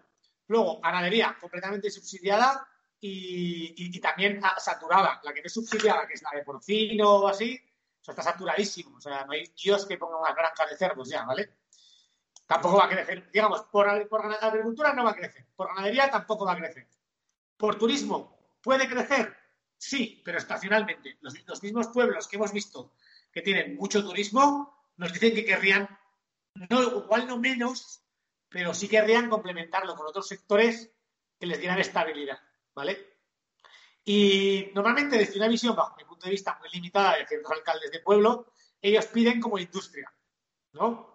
Digo Pedro, pues alcalde de zonas de verano. Sí. Pedir industria, pero no se tiran a industria de valor, o sea, a, industria tecnológica. Eso es. Bueno, pero no, no, digamos que les falta la visión para ver eso, porque no, no, en su, en su entorno no ven nada de eso, y ellos cuando les preguntas te hablan de, pues podríamos hacer aquí un matadero, o podríamos hacer aquí una industria de no sé qué. Y lo que no entienden es que eh, eso no tiene, un pueblo no tiene ninguna ventaja competitiva para eso. Cuando hay que transportar cosas, ¿por qué cojones vas a poner una industria de, me lo invento, de piezas de coche en Ansó? ¿Quién cojones va a hacer eso si lo puedes poner en Benasque? Que, el transporte es más fácil, que, hay una comunidad, digamos, de, industriales que te van a aportar, que tienes proveedores. No, no, no. Eso no va a pasar. Por el sector industrial, los pueblos no van a crecer y ya se ha intentado. Hemos visto proyectos en algunos pueblos de sectores industriales, aunque sean de pellets y cosas así, que han fracasado. Solo funcionan si la extraen la materia prima de un lugar cercano, pero no, no pueden competir porque el transporte es muy caro. Y aún así, Pedro, tampoco ha funcionado, porque en Anso, por ejemplo, vimos una fábrica de pellets que está cerrada. Bien, pero porque no les, dejan explotar, no les dejan explotar el territorio, pero es un ejemplo. Es muy complicado que la industria funcione en los pueblos, porque cuando hablamos de pueblos en Aragón hablamos de, de sitios de menos de mil habitantes, ¿eh? Eh, pues claro, para la perspectiva de uno de Madrid puede pensar, pues yo que sé, que en Aragón hay Monzón, hay, que eso no son pueblos. Monzón tiene 10.000 habitantes, en Aragón no es considerado un pueblo, es considerado una muy pequeña ciudad. Y tiene industria, pero porque ya tiene un tejido. ¿Vale? Bueno, que nos alargamos. Bueno, tres sectores. Entonces, esos tres sectores. Entonces, nosotros, ¿cuál es la propuesta? La propuesta es decirles, joder, ¿y por qué no creamos un, el cuarto sector que estáis buscando? Busquemos uno que sea viable, que sea en crecimiento y que sea y que tenga y que lo que vosotros ofrecéis sea un atractivo para ese sector. ese sector para nosotros es el tecnológico. El tecnológico entendiéndolo como transversal, entendiéndolo como teletrabajo, entendiéndolo como tareas de gestión a distancia, entendiéndolo como startups online, entendiéndolo como todo aquel trabajo que se puede hacer por cuenta ajena, por cuenta propia, como sea, desde cualquier sitio del mundo. ¿Vale? Porque solo hace falta Internet para ello. ¿Vale? Puede ser un emprendedor, puede ser un equipo de trabajo de directivos, puede ser muchas cosas, pero que se puedan hacer que sean trabajos de oficina, básicamente, que requieran de online y poco más, ¿no? Ese sector, ¿por qué vemos que puede tener atractivo en los pueblos? Se puede hacer desde cualquier sitio del mundo. Entonces, podría ser también desde la ciudad. Pero ¿qué pasa? Que el pueblo ahí es donde tiene el atractivo personal de los valores típicos del pueblo, de la calma, la relación social, la naturaleza, eh, eh, eh, la calidad de vida, todo esto que es lo de toda la vida. hay, hay muchos sectores de la población que optando a un trabajo teletrabajado, teletrabajado propio, cuenta propia o compra ajena o un equipo de trabajo, joder, les podría interesar hacerlo desde el mundo rural porque se vive mejor.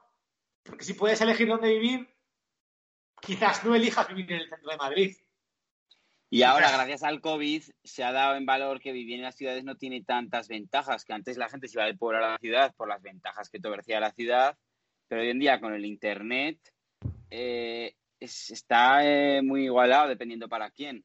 Entonces ahora la oportunidad, la oportunidad está ahora en conseguir. Hay mucha gente, esta nos encontraba mucha gente que nos ha dicho, jo, yo me quiero ir a vivir al mundo rural, eh, porque yo puedo teletrabajar. Pero lo que decimos, las barreras, las barreras de las que hablamos. Y gente potente, ¿eh? O sea, estuvimos hablando con un tío que hace realidad virtual con el Rubius, para que me entiendan. O sea, gente muy potente en el sector tecnológico que le gustaría vivir al pueblo, pero de alguna manera pues no lo ven como. Y, siempre, lleva años pasando que hay gente en las ciudades que está hasta los narices de la vida de ciudad. Eso pasa. Y es algo que, que hay mucha gente que se siente atrapada en una dinámica de ciudad muy destructiva y estresante. Eso pasa y bueno, tú David que has ido un poco fuera de la ciudad, tú mismo lo, lo, lo, hablas. Así es. Así has ido un poquito fuera, ¿no? A, 30 kilómetros tengo todo al lado, pero en el campo. Eso es. Entonces, es una dinámica que existía. ¿Qué pasa? Que esa falta de calidad de vida de las ciudades, que ya era una especie de, de constante, de cosa que va creciendo, de cosa que poco a poco va mellando, ¿sabes? Que, que no sabes cómo salir de eso. Ahora, con el COVID, ha sido como un detonante, ha sido como, hostia, si ya era un coñazo vivir en las ciudades, el COVID ha sido como un golpe en la cara así, plus, de, hostia, es que ahora ya es infernal vivir en las ciudades. Me gustaría añadir que solo para algunos, o sea, solo, solo para algunos. claro, para la gente que tenga esta sensación. Hay gente que le encanta la ciudad y que le encanta el cosmopolitismo, el, vivir rodeado de gente, y obviamente ese perfil de gente no, no quiere irse de la ciudad, teletrabajará desde la ciudad. Pero como teletrabajar da en la posibilidad de elegir, hay bastante gente, creemos ahora, o un porcentaje relevante de personas, un movimiento de gente que le interesaría. Entonces, ahora nosotros lo que nos estamos planteando es catalizar ese movimiento, ¿vale? Porque hay mucha gente, pero nadie sabe cómo. Entonces, eh, nosotros ahora nos hemos planteado, digamos, plantar la, primera semilla de un movimiento que vaya... Eh, este movimiento, ¿verdad, Marcos? A esa gente de los pueblos, ¿vale? Y la primera semilla, voy a voy a dejar hablar a Pedro, que si no hablo yo solo, la va a contar Pedro qué hemos pensado. Pedro, vale. va, que si no hablo yo solo. pues, eh, queremos generar un movimiento de gente que se una a, bueno, son gente brutal, esto es esto lo recibe alguien, entonces esa persona es brutal porque decide eh, el plan B de vida en lo rural, ¿no? Pues eh, hasta ahora el mundo rural ha sido un sitio pues igual más complicado para, para conseguir trabajo, tal, pero esa gente lucha, lucha, lucha y bueno, cada vez tiene más facilidades. Y bueno, la pequeña semilla que queremos hacer es, queremos montar un centro tecnológico en el mundo rural con el objetivo de que cualquier persona del mundo, y decimos del mundo pues porque queremos que sea un proyecto de ámbito internacional, pueda venir a teletrabajar desde el mundo rural una semana, dos, un mes. ¿Por qué va a querer venir una persona a este sitio a teletrabajar una semana, dos, un mes? Eh, una, porque pues lo que decimos, no hay alquileres por ahí. Y antes de meterse en una inversión. eso, Pedro, eso no es un porqué, eso es una, un pero. Has dicho el por qué quieren venir, no porque no pueden. No has dejado acabar. No pueden irse al mundo rural y dicen, joder, me, ah. quiero probar un mes, quiero probar un mes a ver si verdaderamente me gusta. Entonces es un porqué, ¿no? No, un porqué, eh. un porqué quieres ir es un, algo positivo por lo que quieres ir. estás poniendo peros por lo que alguien que quiere ir no puede ir. sí. Bueno. El por qué quieren eh, ir es por la calidad de vida, por todas esas cosas. Explícalo así. No, al centro, al centro, una semana o un mes, quieren venir porque no saben la manera de ir al mundo rural y, antes de meterse en una gran inversión, prefieren venir un mes al nuestro centro a probar. Bueno, da igual. El porqué o el pero. Eh, eso por un lado. Eh, luego. el, por qué, quieren ir es, el porqué que hemos dicho antes. es porque están hasta el huevo de la ciudad y quieren eh, los típicos valores de pueblo disfrutarlos aunque sea un tiempo al año, ¿sabes? Pues eso, calidad de vida, relación social, relax, todos esos valores, ese es el por qué quieren ir.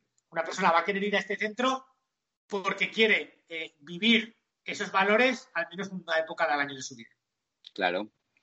También puede ser porque es un trabajador que trabaja para X empresa y este trabajador le exige a su empresa, le exige, le pide a su empresa trabajar un mes desde, desde este centro porque ahora te, ahora te voy a explicar un poco el concepto del centro, pero es un centro donde puede haber eh, gente que se dedica a su mismo, en su mismo sector.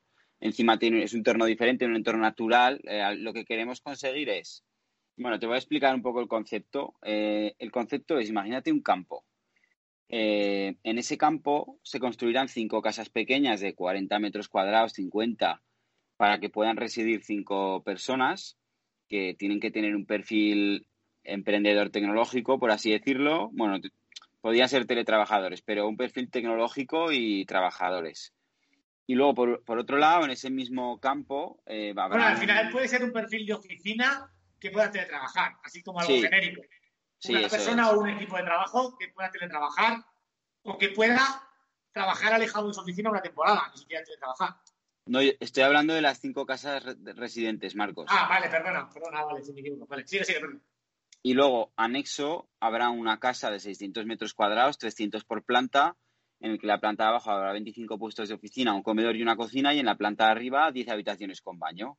Un poco para eso, para la diferenciación es, ya existen empresas, por ejemplo, que envían a un equipo de ocho personas, de directivos o de estrategas o de lo que sea, un equipo de trabajo a desarrollar algo a un entorno diferente. ¿Por qué? Porque un entorno natural y diferente te hace tener unas vivencias diferentes y aumentar la creatividad. Esto lo explica muy bien Marcos, ahora os lo explicará.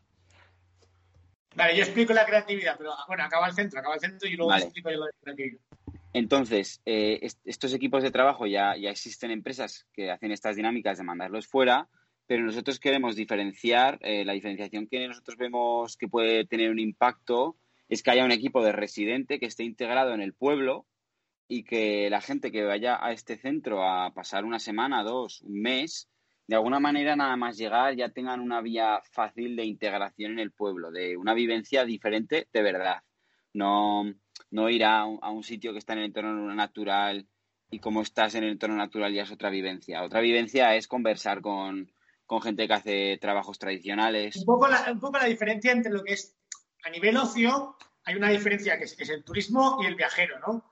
El turismo es una persona que va a un sitio, no se integra, ve lo que hay desde una perspectiva no, no, no, inmersiva, eh, ve la catedral, no sé qué, y está en un hotel que la atienden, y el viajero trata de eh, empaparse de lo que es la cultura de ahí eh, y, la, naturaleza, lo que sea, ¿no? Pero, pero meterse como uno más de lleno, ¿no? Pues esta es la misma diferencia que nosotros queremos plantear dentro del centro, ¿no? Que el que venga aquí se meta de lleno en lo que es el mundo natural, rural, y lo viva de cerca. ¿Por qué? Porque hay una comunidad residente que ya lo vive de cerca y que le sirve de, puente perfecto.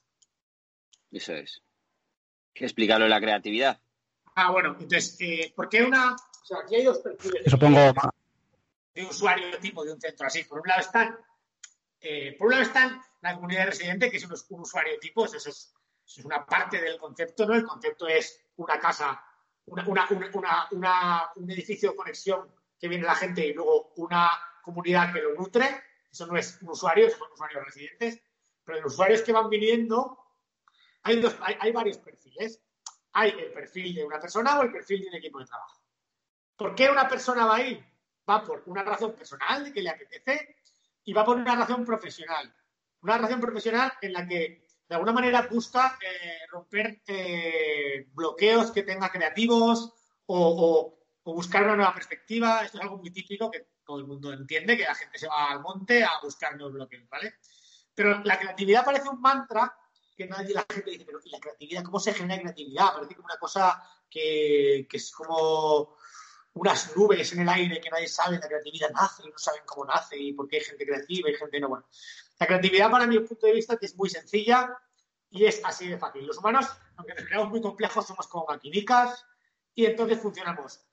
Los mismos, cuando tenemos los mismos inputs, generamos los mismos outputs. Es decir, Cuando nuestro entorno, y cuando digo entorno es el urbanismo en el que vivimos, las personas con las que nos relacionamos, la forma en las que nos relacionamos, nuestros hábitos diarios, todo entorno que está más allá de este cuerpo con los sentidos hacia afuera, recibe unos inputs emocionales, eh, sensoriales, etcétera, y genera unos outputs en base a esos inputs, ¿vale? ¿Cómo se genera creatividad? ¿Qué es la creatividad? La creatividad e, es como todo el mundo da estos outputs y una persona da estos outputs. Esta persona está siendo creativa. Creativo es, está haciendo algo diferente a lo que es lo común, ¿no? Está inventando algo en realidad, ¿vale? ¿Cómo se inventa algo? ¿Cómo se consigue que una persona dé unos outputs diferentes? Sometiéndole unos inputs diferentes. Y ya está, punto. Pues, ¿qué va a tratar este centro? De someter en todos los, en todos los áreas vitales, digamos, pirámide de Maslow, de una persona o de un equipo de trabajo, someterle a unos, a, un, a unos inputs diferentes. A unos inputs diferentes porque si es un tío de ciudad está en un pueblo, urbanismo diferente. Si es un tío que está acostumbrado al cosmopolitanismo de, la ciudad, va a comer comida rural. Si es un tío que está acostumbrado a relaciones sociales de ciudad, va a relacionarse con gente de pueblo, diferente a él. Si es un tío que está acostumbrado a caminar por calles, va a caminar por campos si es un tío que está acostumbrado a mucha gente, va a estar en una comunidad muy pequeña, eh, etcétera, etcétera, etcétera. Entonces, si es un tío que está acostumbrado a ir todo el día con zapatos, pues eh, le propondremos actividades de aventura en cierto grado o de superación personal. Entonces, se trata de, analizar las áreas de una persona o de un equipo de trabajo, o de una persona en general, y en todas esas áreas ver dónde está su zona de confort y sacarlo de su zona de confort someterlo a unos inputs diferentes que le saquen de su zona de confort, ¿vale? Siempre teniendo en cuenta que hay, hay, un límite, ¿no? Porque, porque sí, a más diferentes son los inputs que das a una persona, más creativa es, ¿vale? Eh, es más, si te persigue un león, que eso es un input muy diferente, no te imaginas lo creativo que eres, ¿vale? Lo que pasa es que aquí se trata, lo que pasa es que aquí se trata de que crees en el ámbito, o sea, si tú sometes a una persona unos inputs tan diferentes como hacerle perseguir un león, eh, sí, sí, crea un huevo, pero crea en unos ámbitos que no es lo que interesa que cree, o sea, crea en, supervivencia.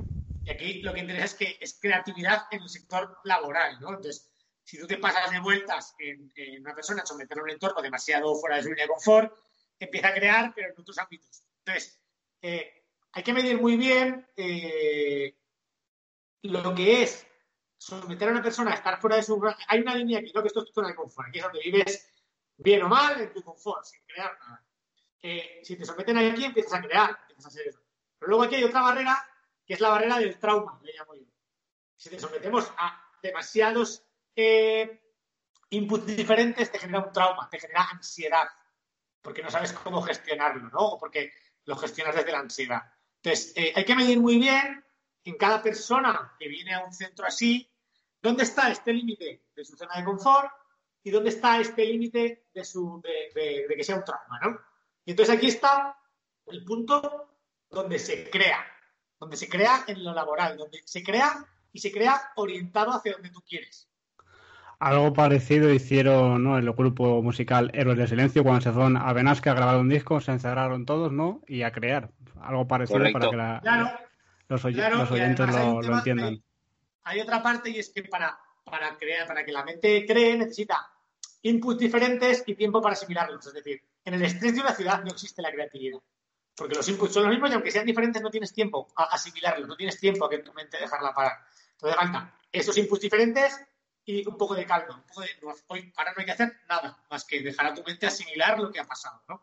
Entonces, se trata, el objetivo del centro idealmente es someter a la gente a, un estado en esa zona esa zona es muy fácilmente identificable. Es esa zona en la que eh, cuando vuelves del centro vas a tu casa y tienes una experiencia para contar toda tu vida.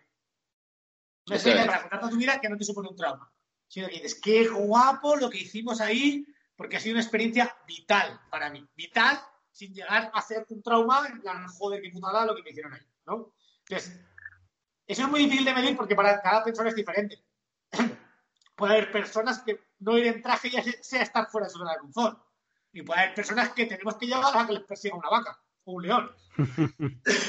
Entonces, pues... la ambición del centro es saber medir eso y ofrecer un perfil de diferentes inputs a cada persona, ¿no? Porque al final, pero en, cada uno de los ámbitos, porque en lo rural, pues puede haber una persona que solo con estar en la terraza de un bar en un pueblo ya y hablar con tres abuelos y cuatro gentes por ahí ya sea una cosa diferente, y a otro tío que lo tenemos que llevar a pastorear vacas. ¿Sabes lo que te quiero decir? O a otro tenemos que llevar a tomar cubatas en el bar del pueblo con el abuelo, no sé, lo que sea. Eh, eh, un extremo de, lo que es diferente para él sin llegar a ser un trauma. Probablemente si cogemos a un ejecutivo pijo o a una tía pija de ciudad que no va más que en tacones y en traje y los llevamos a pastorear vacas, pues le vamos a poner un trauma que no van a querer volver en su puta vida al centro y que además no les ha aportado nada porque se han cerrado en banda a esto es demasiado. Entonces, pues, bueno, pues, eh, ahí está, el objetivo del centro es pues crear una fábrica de creatividad en la que tengamos el centro y el entorno ideal para en todas las áreas que tiene una persona poder llevarla fuera de su zona de confort sin pasar esa zona de trauma. Fíjate que, una idea de salir los amigos en bici a, digamos, pues a, viajar en, sin emisiones, a pasárselo bien, solamente unos días, lo que ha llevado a hacer un proyecto ya del que pronto hablaremos cuando esté disponible, de grabarlo en vídeo, hacer documental y al proyecto que, ha llevado y que puede resurgir económicamente a, esas comarcas que, no tienen casi habitantes. Eh, os dejo aquí porque si no nos alargamos, Marcos y Pedro, pero me parece increíble, ¿no? Como al final una idea, digamos que sale un día tranquilamente charlando con amigos, puede acabar en un proyecto profesional. Y... Bueno, de momento es una idea también, ¿eh? Esta idea es muy bonita, hace falta mucha financiación, hace falta empresas multinacionales que crean en nosotros. Eh, bueno, sabemos, sabemos Marcos, que, que, tus locas ideas de Marcos, como así a veces te llamas, casi todas han llevado a, puerto, así que esperemos que este Esperemos que este también lleve. Eh, muchas gracias. Eh, informaremos si está o cuando esté ese documental y cómo van vuestras andanzas, porque seguro que conociendo a Marcos volvéis pronto con otra historia totalmente diferente. Muchas gracias por haber estado de nuevo en el podcast, Marcos y Pedro. Vale, gracias a ti. Que vaya bien, David. Bueno, pues hasta aquí la entrevista de la semana. Como siempre, nuestro amigo Marcos y, Pedro ya nos han contado para qué ha servido esa, ese proyecto. Lo veremos en el próximo documental cuando lo saquen. Y la verdad que muy bien como llevar un coworking, ¿no? llevar un trabajo eh, telemático a sitios eh, pues, eh, con, poca, con, pocos habitantes, en entornos eh, con paisajes eh, increíbles, en, entornos rurales y sobre todo en, territorios que, gustan a la vista para desconectar y trabajar encima de allí. Es increíble, así que muy buena esta iniciativa y ha sacado bastantes conclusiones buenas eh, los chicos de Birrutal. Pues sí, muchísimas gracias a Marcos y a Pedro por venir esta semana al podcast de Pasatero Eléctrico. La verdad es que ha sido, ha debido de ser una experiencia increíble recorrer todas las comarcas de, de Huesca en bicicleta. La verdad es que ha tenido que costar también un montón. Pero bueno, la experiencia mm, también ha sido increíble y bueno, esperamos con ganas ese documental para que nos contéis más a fondo la experiencia y las conclusiones que habéis sacado. Así es, y bueno, pues muchas gracias, como hemos dicho, de, a, la respuesta de este podcast. Eh, antes de la semana de la publicación ya teníamos números de, temporadas eh, anteriores con esas más de mil escuchas. Os damos las gracias a todos. Y ¿Qué, tenía, ¿Qué tengo que decir? Pues, eh, como siempre decimos, cualquier duda nos la hacéis llegar a podcast. de, hecho, de hecho, David, tenemos una, una duda de, de, un oyente. Mientras buscamos ese correo, recordad, os lo recuerdo yo en la dirección, que es podcast.pasateoeléctrico.es y ahí, pues como esta semana nos ha escrito un, oyente, eh, cualquier duda o, cosa simplemente que nos, queréis, que nos queréis contar. Oye, soy de Colombia y he visto que han puesto autobuses eléctricos en mi ciudad. Pues simplemente cualquier información nos viene bien y también podemos aquí transmitirla, ¿no, Miguel? Pues sí, la verdad es que podéis dejarnos todas vuestras dudas o contarnos lo que queráis eh, en redes sociales o enviarnos un correo a podcast.pasateroeléctrico. Y esta semana nos ha escrito Javier y nos ha dicho que tiene un Zoe desde hace casi dos años y tiene pocas dudas porque la verdad es que ya debe de ser un experto en movilidad sostenible, pero eh, nos ha comentado... Es buen oyente, Miguel, del podcast, no tiene ninguna duda. Exacto, no, pero nos ha comentado que voy a leer, ¿vale? El correo ha dicho, es cierto que ir con consumos con consumo cero a una alta velocidad durante un tiempo es muy bueno para la autonomía, pero no es todavía mejor para la autonomía ir a consumo negativo, es decir, yo voy a 90 por la carretera con un control de crucero y si en una bajada pongo el modo vela, igual alcanzo los 95, 100 con consumo cero pero si dejo el control de crucero me mantendrá a los 90 y me hará un menos 7, menos 10 de consumo durante ese rato. Habría que sacar la calculadora y ver qué compensa más, pero yo creo que te quedas igual. Otra cosa es que vayas en una autopista a 90-100 y quieras aprovechar un tramo para acercarte un poco a los golosos 120 de velocidad máxima y llegar antes. ¿Qué opináis? Un saludo. Pues aquí es muy. Cada coche es un mundo y sobre todo cada, cada sitio donde conduzcas por su orografía y su temperatura es un mundo. Pero yo te diría por experiencia conduciendo coches eléctricos que cuando vas con control de velocidad el coche consume más que si tú vas eh, tanteando ¿no? el pedal de, del acelerador, cuando vas en modo eco, consume más que si vas en modo normal y tú vas eh, gobernando el coche. Y, que sobre el modo vela, yo creo que es mucho mejor ir eh, durante bajadas no muy pronunciadas. Si estás bajando un puerto, yo prefiero meterla el modo eh, B o el modo L, cualquier coche y así ganar autonomía. Pero si estás en una bajada muy pequeña de una autovía, que luego viene una subida, que luego viene un llano, yo prefiero tener el coche en modo vela, porque si ponemos la regeneración del motor en, en una autovía y viene una bajada, ese consumo que dices negativo que estamos eh, llevando a cargar la batería en ese momento, si luego viene una subida lo perdemos por completo. Por lo tanto, si vas a modo vela, no pierdes nada ni a subir ni a bajar y yo creo que puedes hacer un poco más de autonomía. Pues ahí está la opinión de David. Yo la verdad es que no te puedo decir mucho porque no he tenido el placer de conducir un coche eléctrico todavía. Así que... Ya en ello que se está sacando el carnet. Y, cuenta, Miguel, cómo se llama la autoescuela. Estoy en ello, diésel. Pero bueno, Sí, estoy en ello, estoy en ello. La verdad es que he tenido que tomar un pequeño descanso, ¿no? Con los exámenes de septiembre, pero bueno, ahora volvemos a carga, a la carga con el teórico, a ver si me lo saco cuanto antes y, y ya está. Y puedo conducir, puedo ir a pillar en Madrid unos cities, creo que es, eh, y poder probar el Zoe, ¿no? Así que ahora que... Tenéis también ya unos cuantos carceris, ¿no? no lo sé, la verdad, creo que sí, pero debe de haber muy poquitos coches, entonces es muy complicado. Te tienes que ir a la otra punta de la ciudad para pillarlo y... Pues nada, habrá que ver pronto, ¿no? A Miguel ya conduciendo y sacando conclusiones, aunque seguramente en tu día a día en la ciudad no te haga falta, pero no. además, ¿no? Por disfrutar simplemente o por tenerlo por si acaso, ese carnet de conducir. Así que, de nuevo, muchas gracias. Recordar, vosotros nos habéis hecho llegar a, ese año pasado a, recibir el premio Muévete en Verde del Ayuntamiento de Madrid. Y gracias a vosotros, oyentes, que nos mandáis vuestras consultas o preguntas también a ese correo. Esta semana yo creo que ya está todo dicho. Miguel, ha sido un episodio muy extenso, a mí me ha gustado mucho y como estamos viendo, ¿no? cada vez con más actualidad sobre el mundo eléctrico. Pues sí, la verdad es que ha sido muy interesante, sobre todo la entrevista.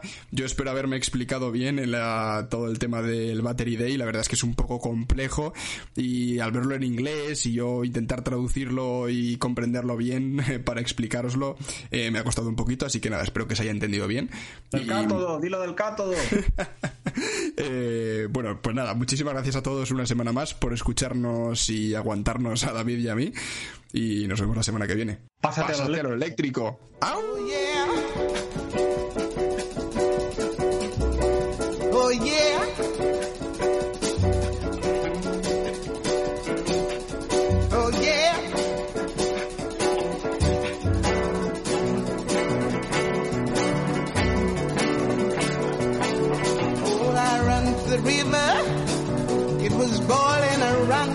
You.